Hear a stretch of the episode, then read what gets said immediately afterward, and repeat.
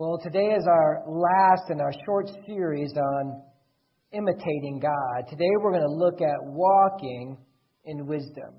The next section of Ephesians, I'm so excited about that. We're coming to, it's very practical. We're going to be starting a four or five week series called Family Portraits Snapshots from Ephesians.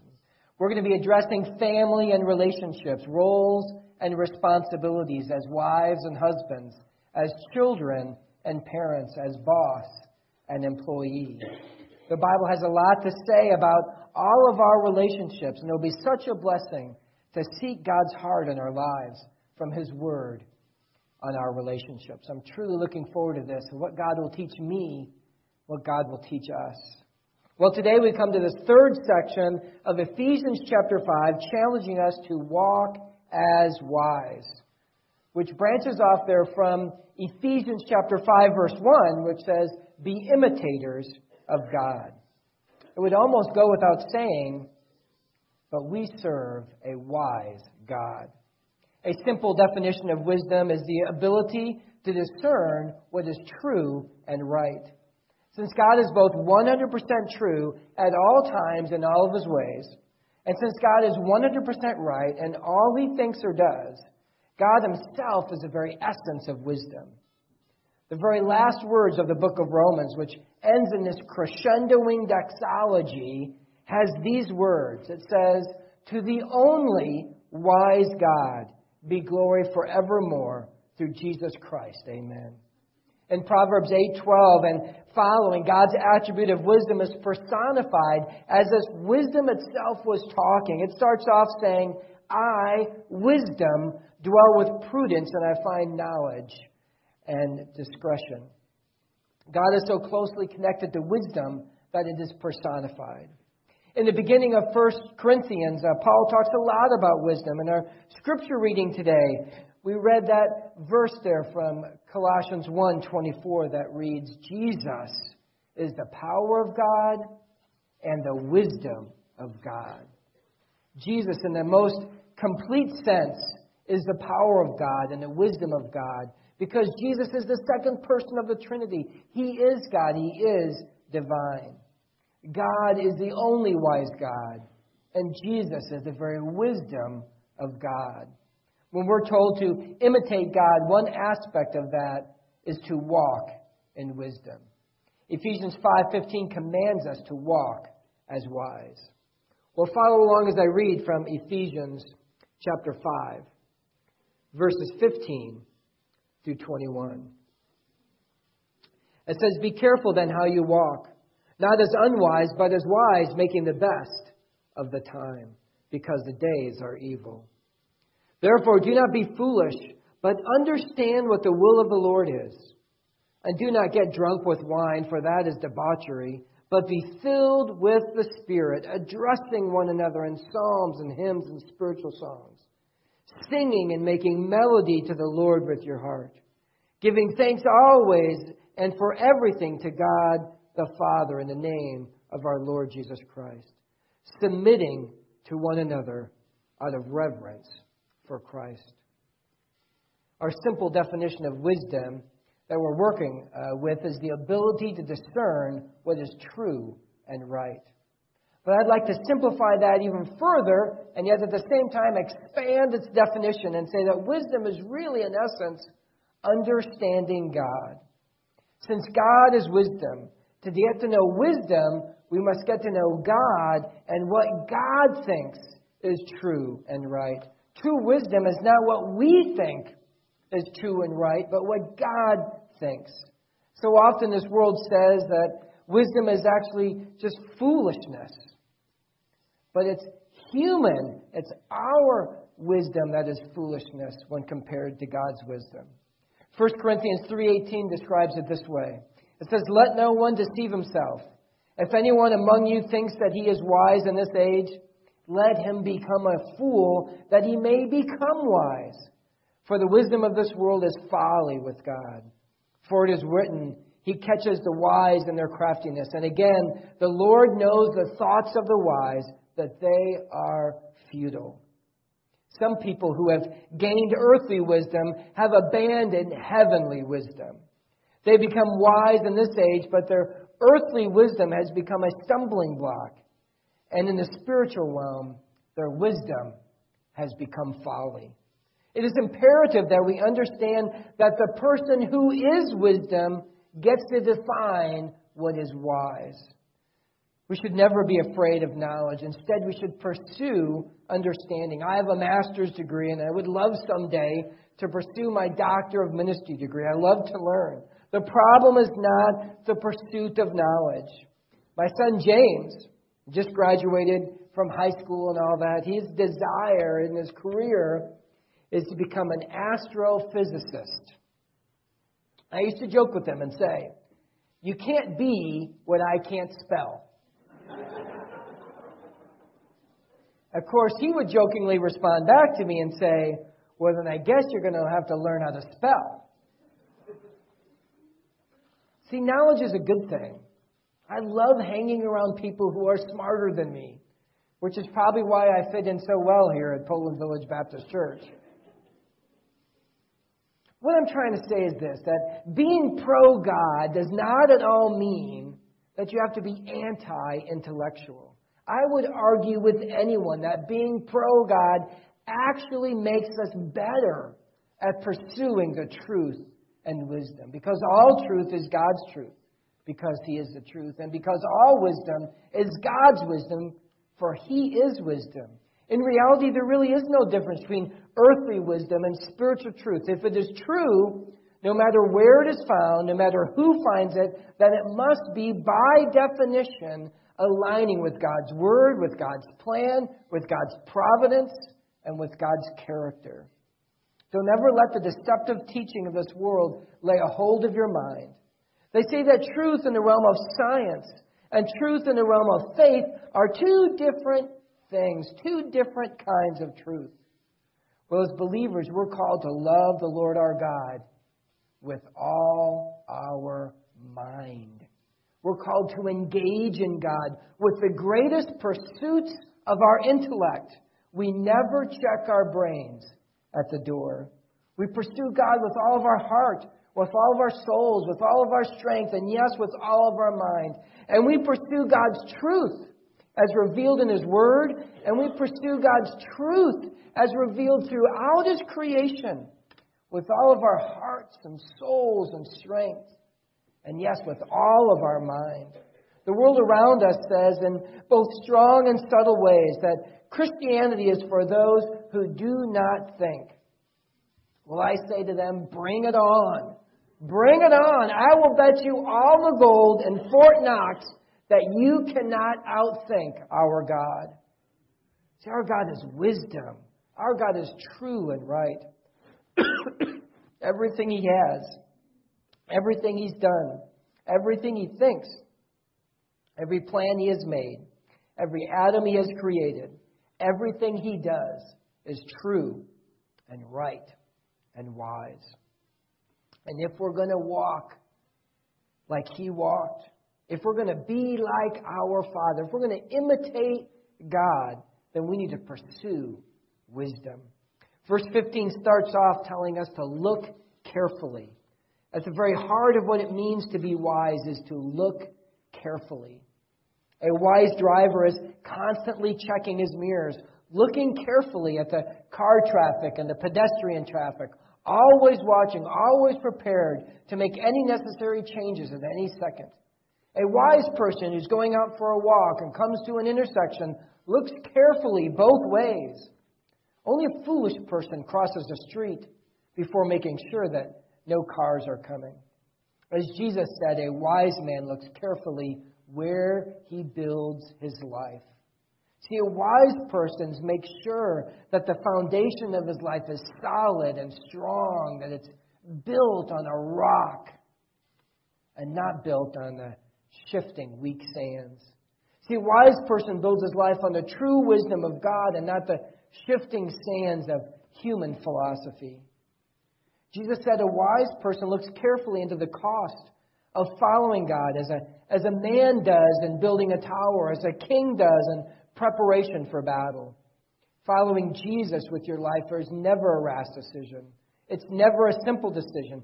Following Jesus takes wisdom because following Jesus means giving the leadership of our lives to Him in every area of our life. You see, an unwise person is careless and hasty and reckless and impulsive and thoughtless and irresponsible. But a wise person is careful. That is, a wise person is full of care, is thorough, is conscientious, is watchful, and responsible. You know, for a great study of wisdom, just turn to the book of Proverbs. Did you know that the word wise or wisdom is used over a hundred times in the Proverbs? Our God is full of practical wisdom and insight, wisdom that He wants us to know. Proverbs 1 7 says, The fear of the Lord is the beginning of knowledge, but fools despise wisdom and instruction. See, our God has a lot to say about walking in wisdom and, and in His Word. So let's look carefully now there from how to walk as wise from Ephesians.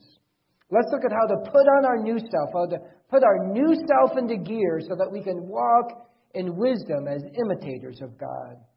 The first characteristic of the wise uh, that our passage challenges us with today is to make the most of our time in verse 16. You know, time is a constant reality for every single human. It doesn't matter if you have $10 in your bank account or $10 million in your bank account.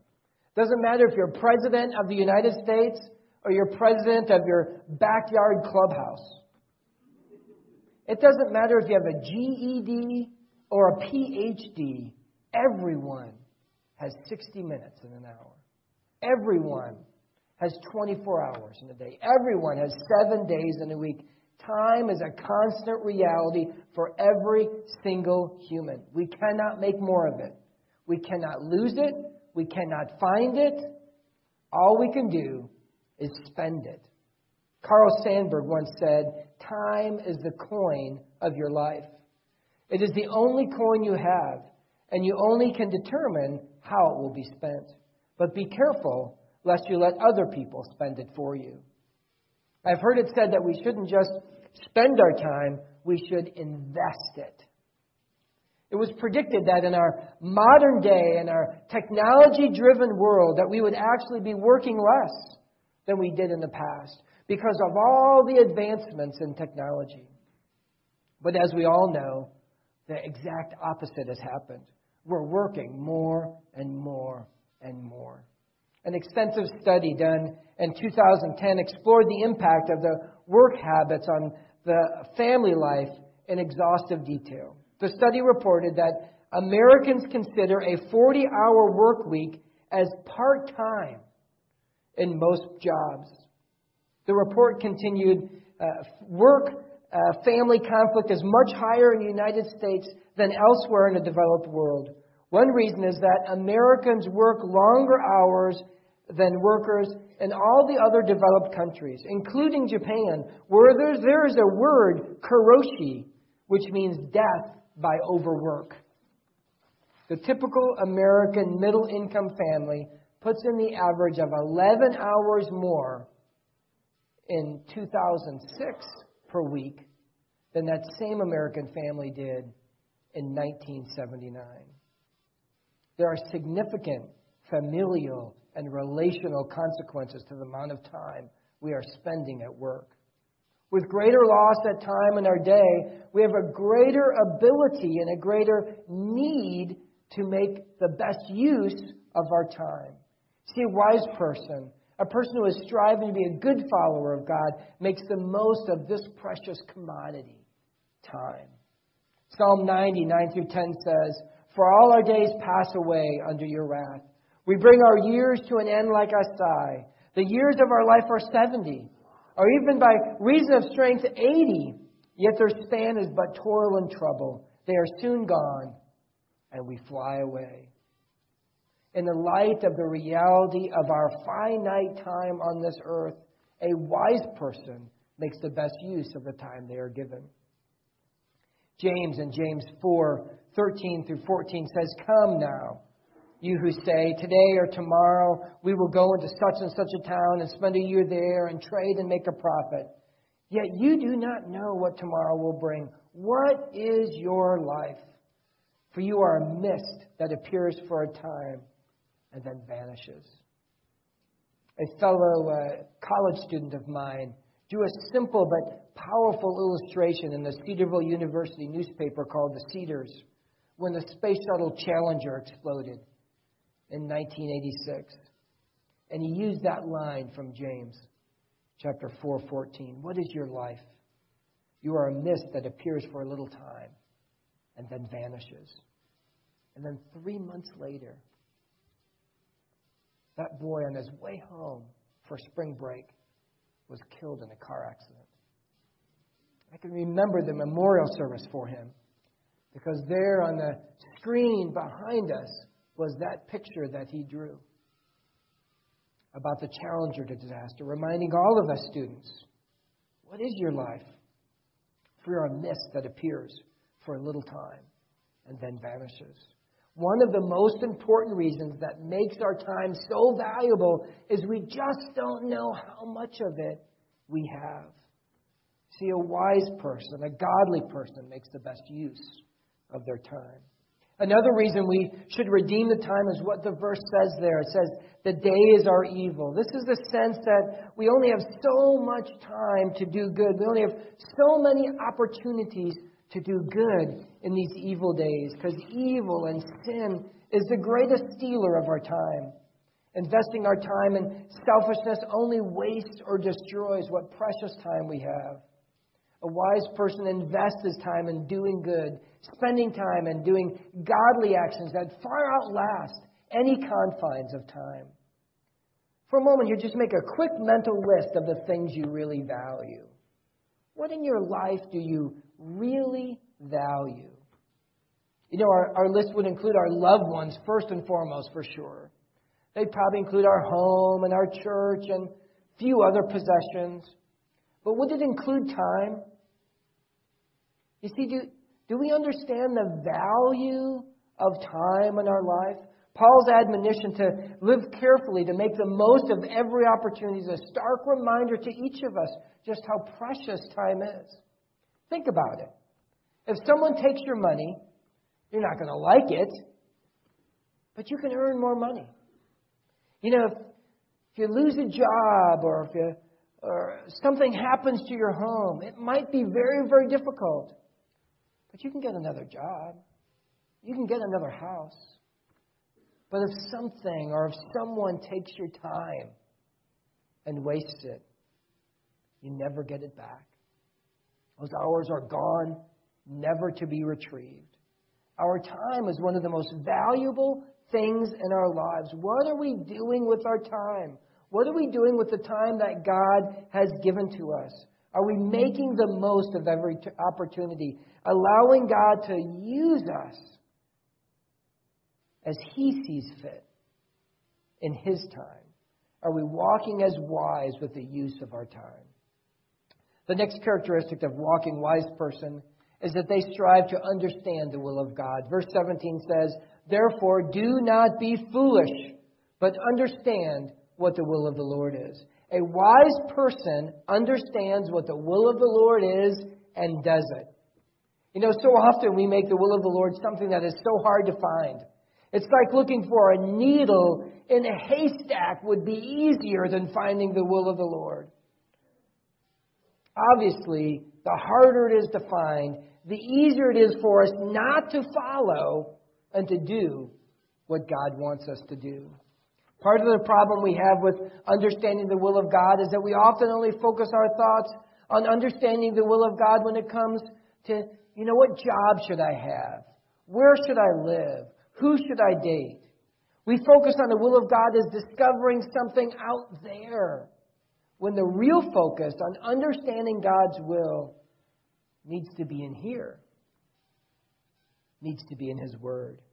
See, folks, a wise person knows God's will and does it. Because a wise person is a person who is striving to imitate God, to follow God, to live their lives under His lordship and for His pleasure. God's will is not mysteriously out there somewhere, it is found in His Word.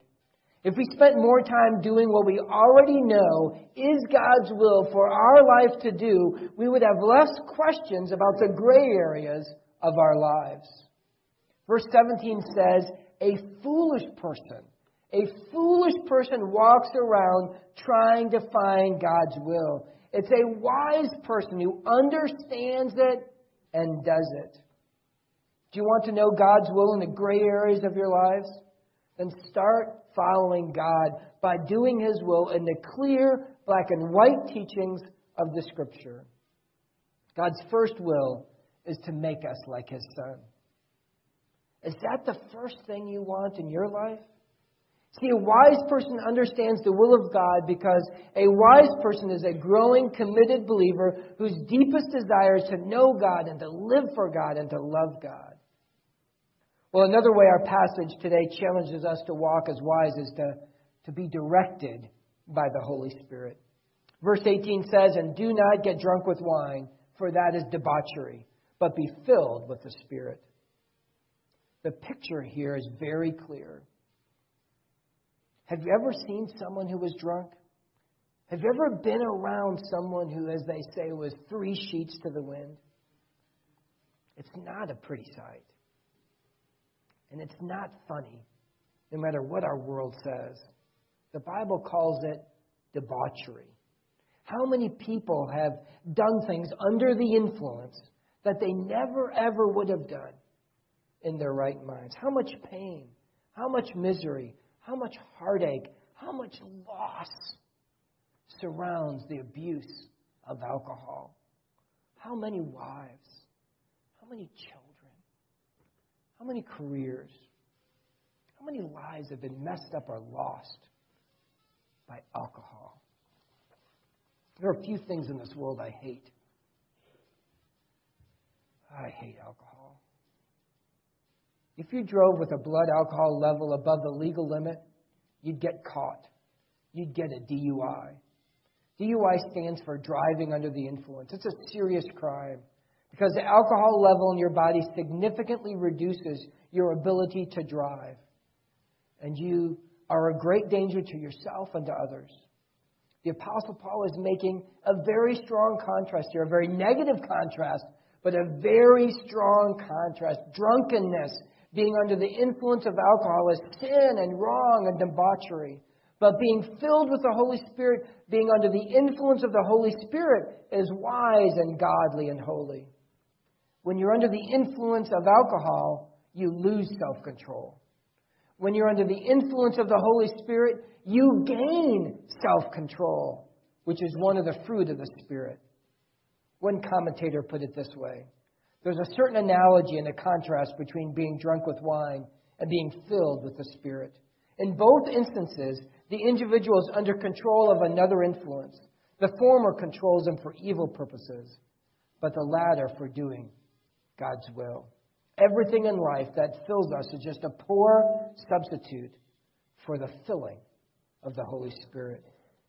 What are you filling your life with? What is influencing your decisions? Is it alcohol or any other substance? Is it money or sex or pride? Is it leisure or power or anger? Is it an out of balance focus on your rights, on you being loved, on getting from life what you deserve? Is it bitterness or loss? or a self focus? What is filling your life? What is influencing your decisions? Is it the world and its ways? And a, do they have a greater influence in your life than God and His ways? You see, a wise person is constantly being filled with the Holy Spirit. A wise person is persistently putting himself under the influence of God's Word. A wise person is consistently, day in and day out, striving to live a life that is pleasing to their Savior. Every believer, at the moment of their salvation, was permanently indwelled and sealed with the Holy Spirit. We never get more of Him, but He needs to get more of us. Being filled with the Holy Spirit is not about adding something new to your life that you don't already have. Being filled with the Holy Spirit means yielding yourself to something to someone that you already have, yielding the control of the influence of your life to the Holy Spirit. A wise person is described as a person who is under the influence of the Holy Spirit. Well, then Paul goes on to give four descriptions of what it's like to live a life being filled by the Holy Spirit. He uses four participles that modify being filled with the Spirit addressing, singing, giving, and submitting. These are four evidences or fruit of a life influenced by the Spirit. The first is addressing one another in psalms and hymns and spiritual songs. When we're under the influence of the Spirit, we sing. Throughout the Bible, believers overflow in song to God. So often we sing, and our song is like a prayer to God. It says things, it expresses things that we find hard to say. How many hundreds of times has a song expressed our prayer to God better than we could ever have done? How many hundreds of times has music moved us to worship? The Bible is literally full of music. The largest book in the whole Bible is Psalms, which in essence is an ancient Jewish hymn book. Singing together, our, our worship service is not just something we do until we get to the sermon. So you see, singing together, addressing one another in psalms and hymns and spiritual songs is part of what it is to express our corporate commitment to being a follower of the Spirit, to being filled by the Holy Spirit. Well, the next evidence of being filled by the Holy Spirit is singing and making melody to the Lord with your heart. It's interesting that we're, when we're under the influence of something, we often sing. When we're under the influence of love, for example, we write songs and poems about our love and our dedication. There's a whole genre of music out there, right? Called love songs. Sappy, silly, sentimental, all for sure, right? But nonetheless, they express our heart. When we're in love, we sing. How many hundreds of times has music moved us to deep, significant feelings? Folks, when we're under the influence of the Spirit, our spirit sings. Our heart makes a melody of song to our Lord. We each have our own unique and special instrument that we play. It's called our heart. You see, the spirit controlled person sings and makes a melody with his heart to the Lord. Sometimes our heart sings a sad song because they're broken by some challenging circumstances of life. Sing that song to God as well. Because, as any good parent, our Heavenly Father loves all the music of His children. Another evidence of a life controlled by the Spirit is giving thanks always for everything to God the Father in the name of our Lord Jesus Christ. Where we're under the influence of the Holy Spirit, we see things differently. We no longer just see with our earthly eyes, but our spiritual eyes have been enlightened. A spirit filled believer is able to see God's blessings in each circumstance of life. One commentator said, Such an attitude is easier to talk about or admire abstractly than it is to practice. For all things includes misfortunes as well as obvious blessings. Yet we can't accuse Paul of glibness or superficiality, for he exemplified this trait most remarkably. He was writing these very words, giving thanks always for everything to God the Father. He wrote these very words while he was a prisoner in Rome. He once sang hymns and praised God in a dungeon while his feet were in stocks and his back was lacerated. It takes, however, the filling of the Holy Spirit. That is the submission of the Christian to the Spirit's control in order to respond in all of life's circumstances in this manner. You see, a spirit controlled believer is able to see God in all of their life circumstances and give thanks. The last evidence of submitting to one another is submitting to one another out of reverence for Christ. One of the evidences of a believer who is spirit filled is that out of respect and reverence and admiration and worship for Christ, they willingly yield what they want to another believer.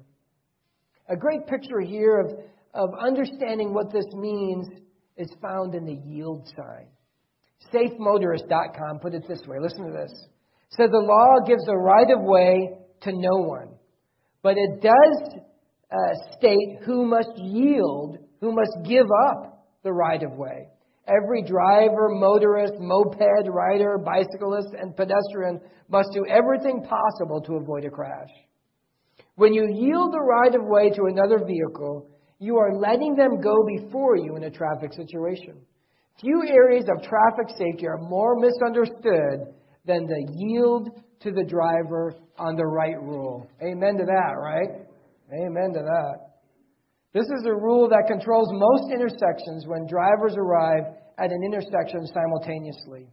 For instance, here's the application. For instance, you come upon a stop sign at the same time of another driver in a cross street and he is on your right.